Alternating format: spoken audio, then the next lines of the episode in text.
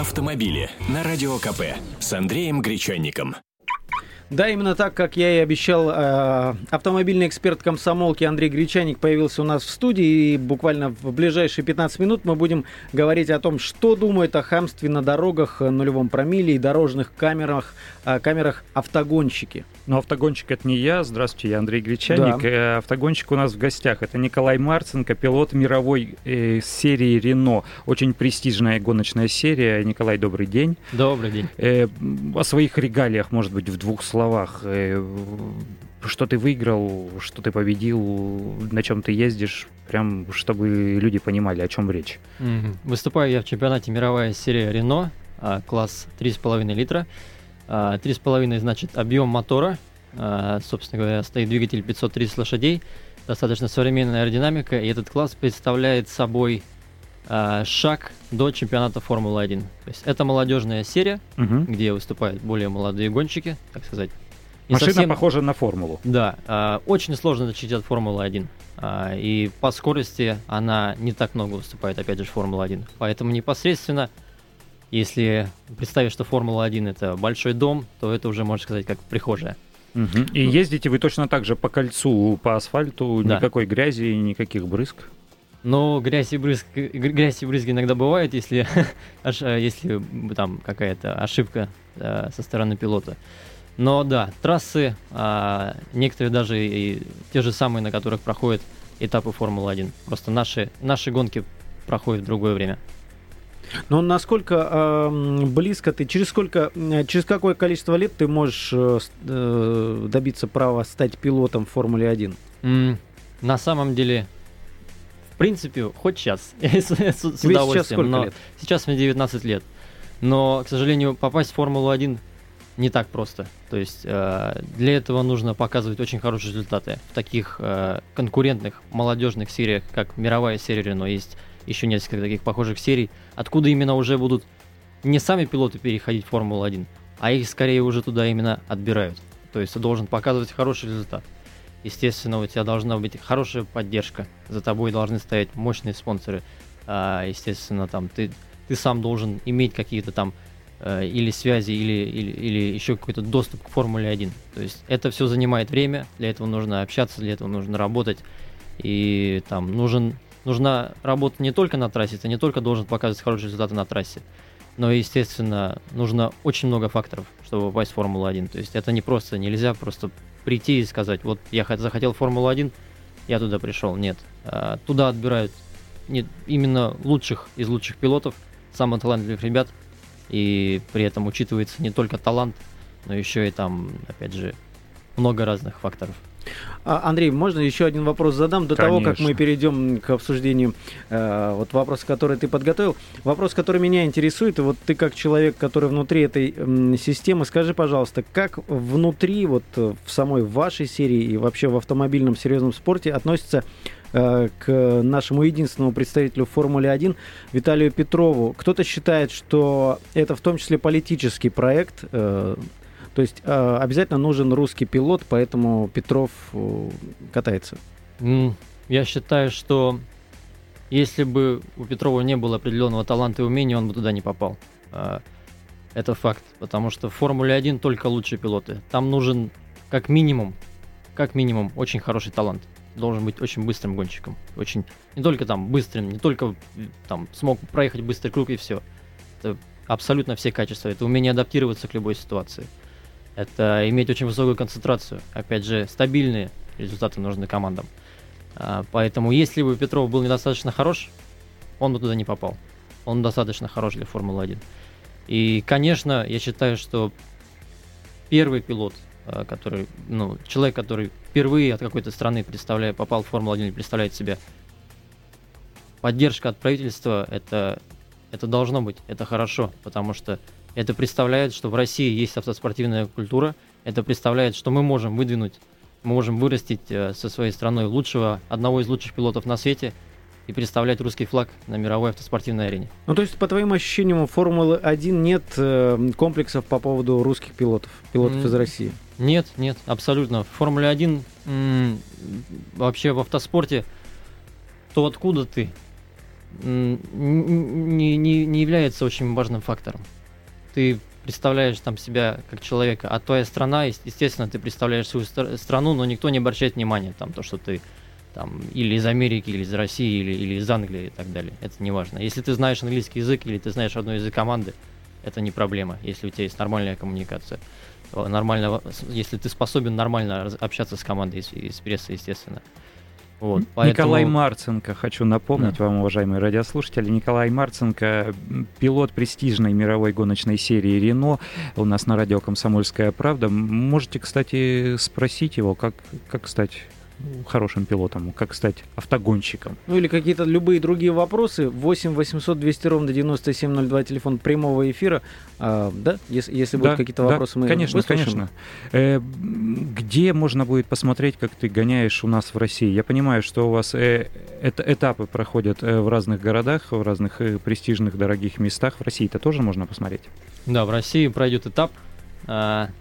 Я не помню точные даты, опять же. Я думаю, что это конец июня, 22-23 число. Да, да, 22-23. Пройдет этап в Москве на трассе Москва Рейсвей, новая трасса. Это не в Москве, это Подмосковье, километров ну, 80 по Новой Риге, в, район, в районе Волоколамска. Шикарная трасса, на самом деле очень хороший автодром. Да, масштабно, если взять, где проходят все этапы, то это непосредственно рядом с Москвой.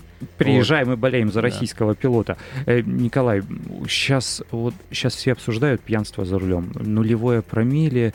Э, автогонщики, я знаю, они люди не от мира сего, они ездят, наверное, трезвые, э, при этом на скоростные ограничения внимания не обращают, а шампанским зачем, зачем-то потом э, на подиумах брызгаются.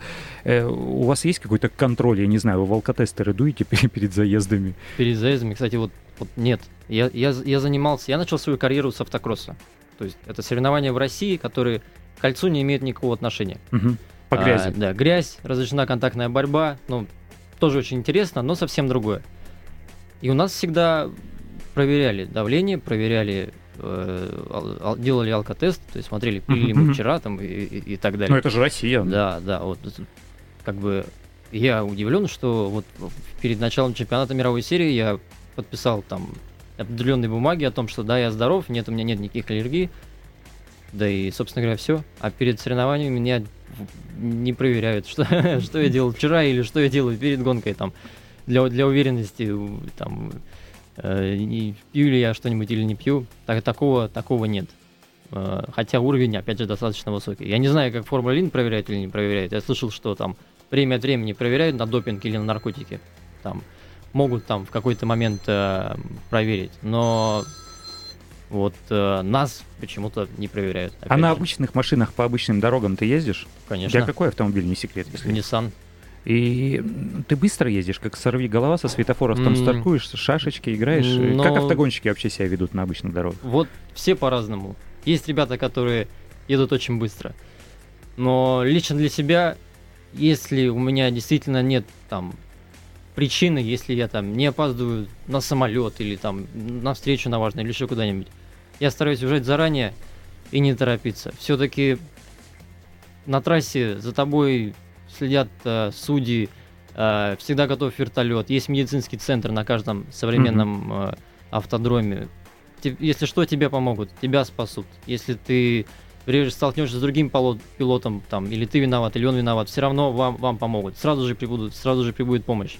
В то время как на дороге ты несешь ответственность еще и за того, кто сидит с тобой в машине, и за тех, кто вокруг, поэтому я считаю, что, ну, я, я стараюсь без причины быстро не ехать. А как же рефлексы? Ну, рефлексы есть. Рефлексы помогают в любой нестандартной ситуации. Если зимой там тебя или, или у тебя или тебя понесло, или, или, или еще какая-нибудь нестандартная ситуация, или если ты перестраиваешься из одного ряда в другой, попал в колею или еще что-нибудь, рефлексы выручают меня в любых, так как называемых автоспорте, моментах, когда ты там близок к, к аварии или, или находишься в какой-то нестандартной ситуации. А, в этом плане рефлексы помогают, да. Но у меня нет э, рефлекса на дорогах общего пользования, что педаль газа имеет только два положения: включить и, и, и выключить. То есть такого нет, да. Нужно любой профессионал все равно должен уметь контролировать свои эмоции, свой адреналин, даже если, даже если он, он есть в избытке. Это иногда помогает выстрелить очень быстрый круг, это иногда помогает ехать за пределом возможности машины, но опять же нужно уметь и контролировать свои эмоции. Николай, а вот если на трассе ДТП происходит по вине какого, одного из пилотов, выбывает другой, да, а, а как потом э, решается? Там есть какие-то штрафы, там свои гаишники О, да. условные? Штрафы они очень любят, но есть наказания определенные, есть, есть правила поведения даже на гоночной трассе. То есть там они там достаточно сложные, там скучные, но суть в том, что да, если ты будешь неправ, сильно неправ, то тебя накажут. А, опять же, в зависимости от того, что ты сделал. Если ты стал по своему неумению или по своей ошибке, глупой ошибке, э, причиной серьезной аварии и мог в теории или, боже упаси, по-настоящему э, там, там как-то учинил вред другому пилоту, то обязательно могут вплоть до того, что дисквалифицировать там или с следующей гонки, или отобрать у тебя результат, или, или или в принципе из чемпионата. Плюс ко всему, именно от профессиональных пилотов, и чем выше уровень, тем это а, сильнее выражено, ожидают умения, очень высокого умения пилотировать, естественно, реакции и, и, и адекватного, а, адекватной возможности справиться с нестандартной ситуацией. То есть максимально пытаться избежать аварию и, и, и ни в коем случае не становиться причиной аварии. Поэтому, если пилот действительно делает какую-то глупую, неправильную ошибку, тем более не в рамках правил, пилота всегда накажут. А какие скорости у вас? Вот на прямых до скольки разгоняетесь? А, все зависит от трассы и от настроек машины. Есть трассы, где а, более длинные прямые, и мы стараемся найти компромисс в настройках, чтобы машина и развивала достаточно высокую скорость на прямой, и при этом смогла поддерживать эту скорость в поворотах. То есть убираем сопротивление аэродинамики настолько, чтобы мы разгонялись быстро и не было сильного воздушного сопротивления, и при этом могли поддерживать высокую скорость в поворотах, где тоже там, опять же, можно выиграть время. Например, у нас сейчас будет первый этап на трассе в Монце. Эта трасса знаменита тем, что там очень высокие скорости на прямой. Соответственно, там будет настроена минимальная прижимная сила, которая будет позволять машине максимально быстро разгоняться на прямой. Там мы будем разгоняться под 300 км в час. В то время как на трассе, как в Монако, где, по сути дела, чуть ли нет прямых, постоянно повороты, очень, там, опять же, везде стены нужно, чтобы аэродинамика очень хорошо держала машину, потому что тебе нужно постоянно поворачивать. То в Монако максимальная скорость будет намного ниже, чем, допустим, в Монце. Поэтому все зависит от трассы. Но в среднем максимальная скорость на разных трассах в среднем там под, под 280 метров в час. Жуть какая. Да, спасибо большое. Я напомню, что в студии радио «Комсомольская правда» в программе «Автомобили» а, был наш сегодняшний гость, а, российский пилот престижной мировой серии «Рено» Николай Марценко, Андрей Гречаник, автомобильный эксперт комсомолки, естественно. И меня зовут Александр Рогоза, это радио «Комсомольская правда». Наш эфир продолжается, а, будет, далее будут другие интересные программы, не переключайтесь. Автомобили с Андреем Гречанником.